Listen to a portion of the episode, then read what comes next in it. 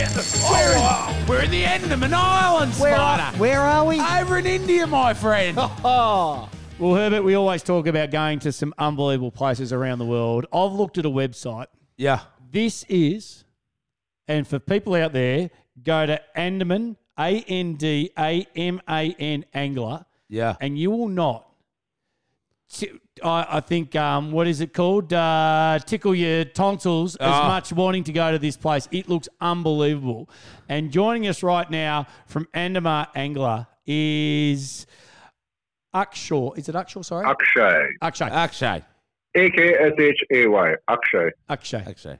is Akshay. Now, Akshay, thank you very much for joining us on the Anglers. Can you tell us about where you are and what you do? Your website looks unbelievable. Okay. Right now, I'm in a place called Port Blair, which is the capital of the Andaman Islands. Well, Andaman Islands. So, So- are we talking like uh, Yeah. closer to India or closer to Thailand? It's part of India, and uh, it's much, much closer to Call is now Thailand. being recorded. Yeah. Okay. Okay. And now I've had, a, I had a look at, at what you do over there a fair bit, and, and I'm intrigued. You catch some monster GT popping, stick baits, uh, yellowfin tuna, big barracuda, marlin, all of it. I mean, and, and around volcanic islands. This is crazy sort of stuff. Yes. So the the cha- the cha- this is a volcanic chain of uh, chain of islands, so which extend from uh, Burma all the way down to Indonesia. So so this is actually like like a footpath. Uh, these islands, and uh, we have some incredible fishing here. Uh, because it's volcanic by origin, everything drops off really deep very fast, and uh, on to between us and Thailand, we have the Andaman Sea, and between us and India, we have the Bay of Bengal. It Andaman Islands were originally a British penal colony, and that's how people start. Uh, that's how it got inhabited, and uh, also before that, we have uh, we had our own endemic uh, tribes here, who were the original ina- inhabitants. So, given its distant location, it became a, it's a great place for fishing because commercial fishing isn't very viable from here. Yeah, look, uh, I can't believe it. What got you into fishing? Were you, did you grow up fishing? Did you grow up uh, around that area? Did you, you know, suddenly just come past and uh, went there and then thought, you know what, this is me? I grew up in mainland India in a city called Bangalore, and which is far, far away from the sea. Yeah. Where my dad started me off fishing, and uh, I used to fish freshwater in lakes and streams, and eventually in a river called the Kaveri. Since since I was about four or five years old, and I fished for a fish called the Mahseer. You might have heard of it. It's like a big barbel, and gets up to about a hundred pounds. Wow. 100 pounds. 100 pounds in a river. In a river, yeah. What and was a the- freshwater fish, and we liked it because it takes lures. It's a lure. I mean, it's great. You can fish for it with lures. What was the biggest one you caught? I think the biggest I had was about 60 pounds. Wow, that's a big freshwater fish. That's massive. Exactly. That's a big freshwater fish. So So, what- so my love for fishing started there. Yeah. And I just went on looking for bigger and bigger fish. And I came across this book, which was written by some British Anglo from the time when they were, uh, the British ruled India. I mean, a pre independence book. And it had mentioned something called the Devil's Cauldron. And uh, that was of a, a huge, like a boiling uh, cauldron of these fish that were attacking bait fish. And I was always intrigued about it. And I found out eventually that that was in the Andaman Islands. Wow. So one day wi- with some buddies, I came on this fishing trip here, and uh, it was just mind blowing. And then I just kind of never left, and I'm still here. This was uh, in 2005, You're and. I'm still here. Wow. Well, that's awesome. I mean, Yeah. and and when it is funny how you read something like that as an angler, you get very fed. It, it- it becomes a part of you when you you read about someone's you know Journey. journey and, and what they're experiencing. You want to experience it too, and you've gone and done that. Like I take my hat off to you. So, what um, is, is have you got a, a, base for, for people to stay at, and you charter them out? Is is it a week stay? Is it is it just day trips? Just tell us about uh, what you you know what we can expect. Okay, so what I run is a charter. I have I have a boat right now. I was I was planning to get my second boat, but then COVID came in the way, so now I have to kind of replan my second boat, which I probably will look at getting uh, in in a season or two. So I run a charter, and I'm based in Port Blair. I work. It's called Andaman Angler. I work with guest house uh, next to me, and a resort or hotels. I can give uh, clients various options based on what what kind of place they'd like to stay. And because I'm only a charter, I can I'm free to go to different islands. So I do a lot of island hopping. So there's a famous island here called Havelock, which has all the touristy places, which is a kind of touristy place. So Yeah. someone comes with their wife, you know, the wife can go, can can hang out in the swimming pool while he goes fishing Oh, and that's that's kind of a more I wouldn't it's kind of luxury based uh, kind of trip. And there's another place called the Little Andaman, which is really really wild, full of saltwater crocodiles. And that's where we go if it's like an all all guys trip, and they don't mind roughing it out. And that's that's the kind of fishing I do. So I can tailor make packages based on what uh, what people do. But yeah. I specialize in fishing. I don't snorkel. I don't dive. I don't do any other Wow. any my, anything else. my Only kind of charter. I, I'm not big on spearing. I'm not big on that. But uh, when you come to when if I was going on a charter up to the Andaman Islands, I would definitely come with you because that's all I want to do is catch a fish on a rod and reel. Yeah. What about um? now the other thing is yeah, uh, go- one last thing. One, the other thing is we're really lucky here because one of the most prolific fish, the most common fish here is the trevally. And, and we have no shortage of giant trevally, and uh, so we can get them here year round. They're kind of a resident fish. The in on the reefs, and once uh, you get to the drop offs, we have the dogtooth tuna, which we target on jig, and uh, the ones that visit are the yellowfin tuna, which are in right now. Actually, this is the time. It's April, May is when the yellowfin tuna run happen, happens. It sounds like a game fisherman's dream. Yellowfin tuna, big GTs popping. So if we're to come over, do we have to bring our own gear? Like, and I'm imagining if you're catching 50 kilo GTs, you'd be up there with 10,000 Stellas and a 100 pound braid and, and whatnot. Or do you supply gear to the average angler to go out and catch one of these brutes, the, the fish of a lifetime, really, the big GT? Okay, I, I do hire out gear, but what I notice is for the serious GT fisherman prefers to use his own gear. So I'd say 80% of my customers bring their own equipment. But a trend I've been noticing is a lot of people bring their own reels and hire rods from me because of uh, post-COVID, the hassle of carrying a rod tube with international airlines, and they, I mean, they all seem Yeah, to be out to get us anglers yeah. with extra baggage charges. so I so I have all the rods for anyone if they, if they don't want to carry a rod tube. All they need to do is carry reels. I also have a little tackle shop. So I have all the lures and jigs and terminal tackle like split rings, swivels, treble hooks, uh, assist cord, assist hooks, all this kind of stuff that we need, and it's all stuff that works here. So if anyone runs short, I bring a box on the boat, and uh, if they use anything, they pay for it. If they don't, it's fine. Beautiful. I love it. Hey, can Sure. can we chat? And we are chatting to uh, AndamanAngler.com. Have a, Angler. Have, angler. AndamanAngler.com. Have a look at uh, the website. It is unbelievable. Can you explain to Herb? I find, I think your boat is the sexiest boat I've ever seen. Yeah. And I never want to say sexy and boat together again, but it's unbelievable. It's a Uh, cracking boat. Yes.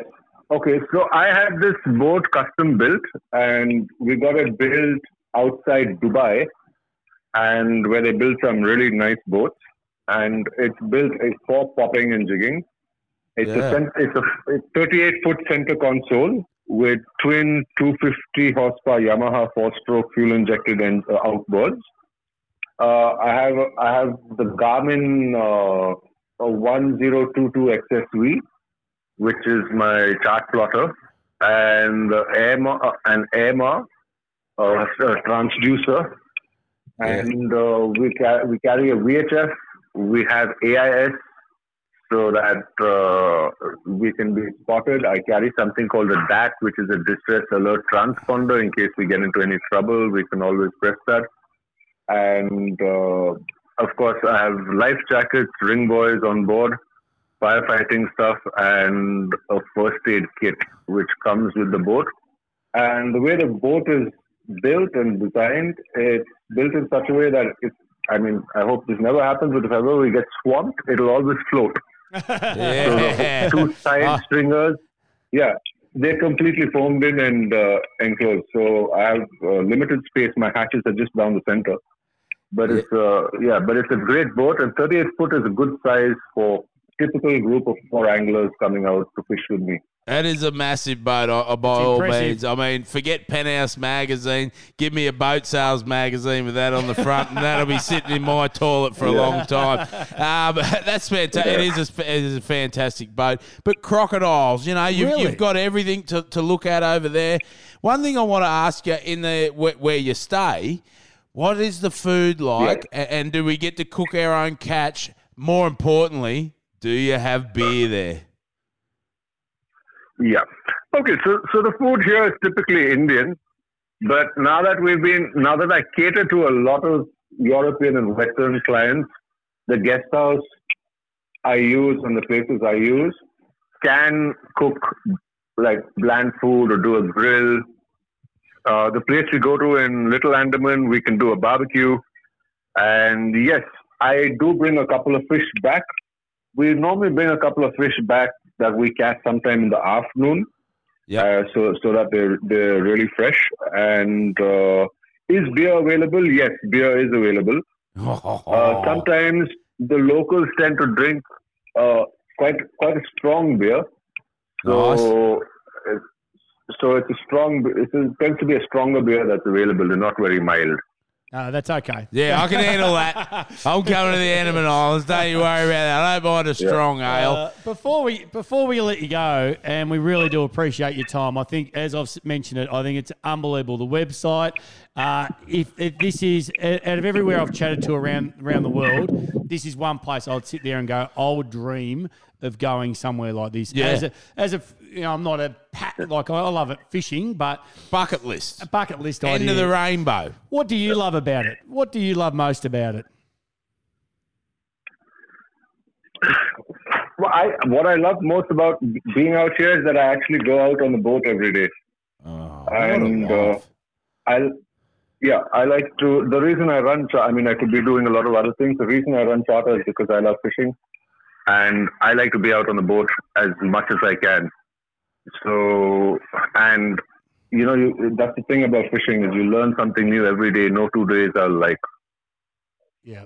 Yeah, that's Yeah. dead. That's dead right. That's dead right. And what a pa- you're a passionate man with a uh, a fantastic charter operation. I mean, uh, I can't wait to get to the Andaman Islands. Can I ask one more? If I, I'm going to India in January, so I'm going over there to do a, uh, a bit of a run from uh, Fort Kochi uh, up to is Yes. it Gangtok, up to Nepal, near Nepal.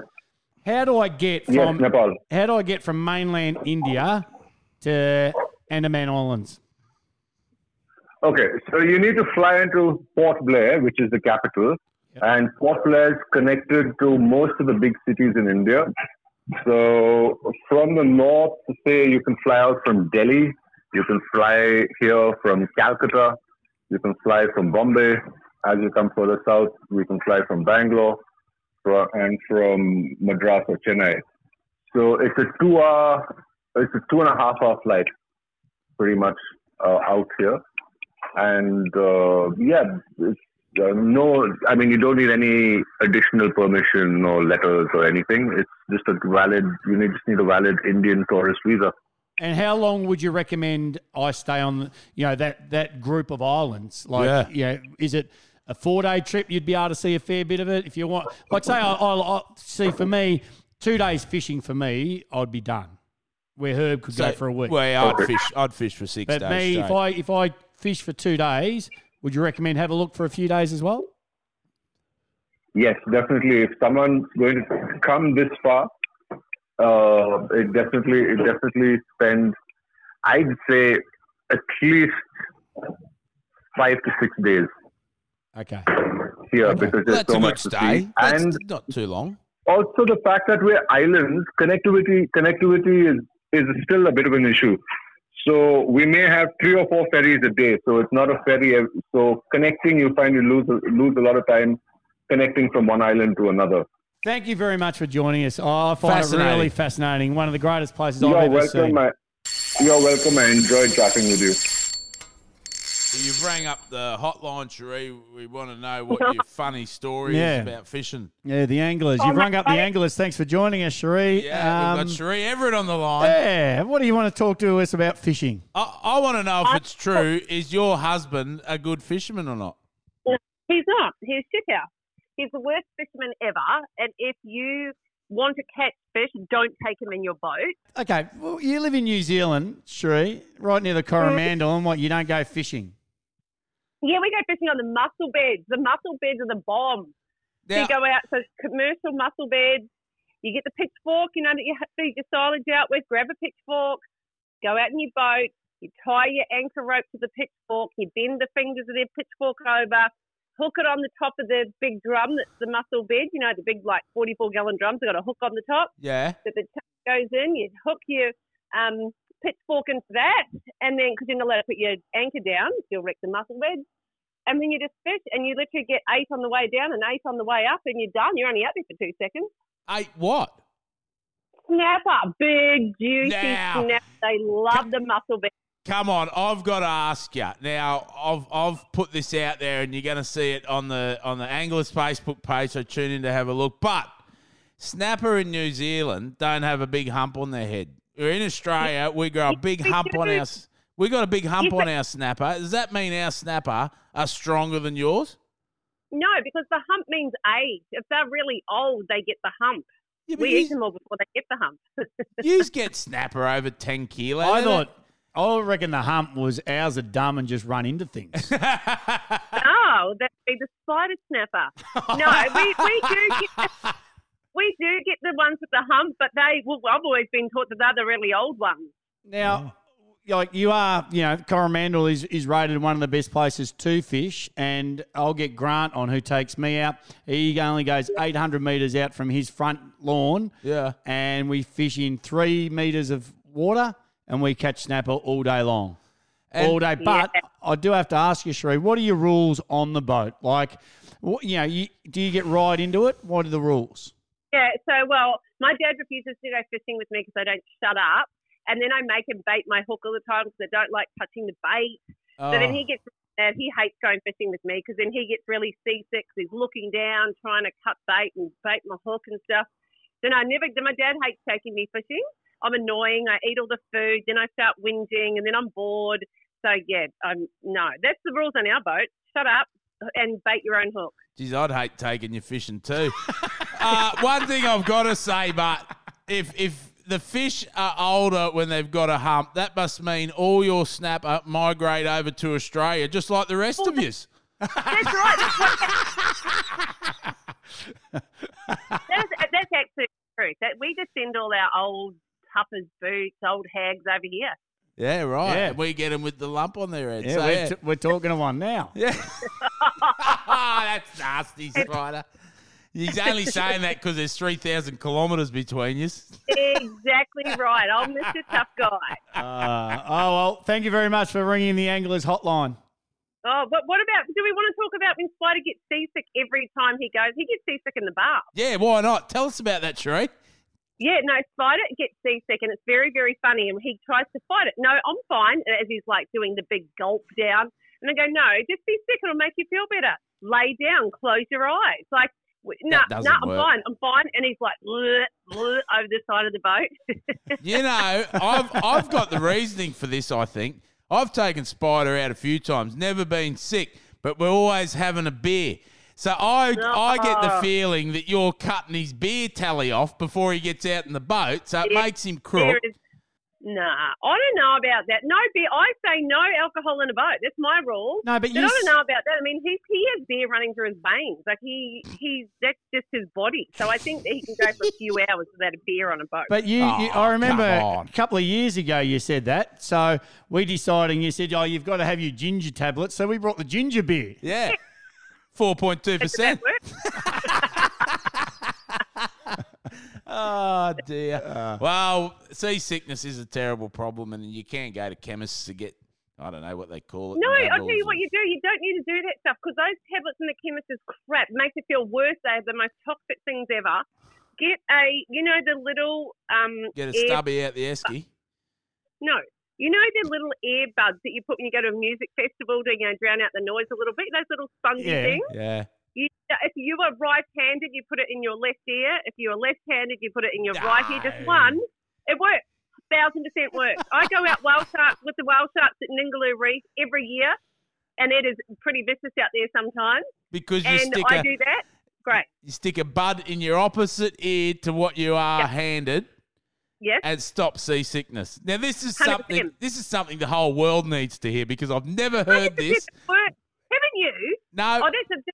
Yep, you've got to do it because the seasickness comes from your ears being uneven and the fluid in your ears being uneven. If you put something in one of your ears, which is your weakest ear, it will equalise the ear, air fluid in both ears. Just to, Sure, to- go and try it. okay, but there's a big difference between us and you. Where you have What? fluid between your ears, we've got Oh. brains. I don't know about that. All right. Ah dear. Well, a wise man once said to me, "They cut the doodles off the dumb ones." So, but uh, I would never say that about you, Sheree. Let's just make yeah, that. no, I'm still confident. Balls there, though. uh, That was a really good. That that's that's handy to know. I want to try I didn't know that. No, I didn't know that.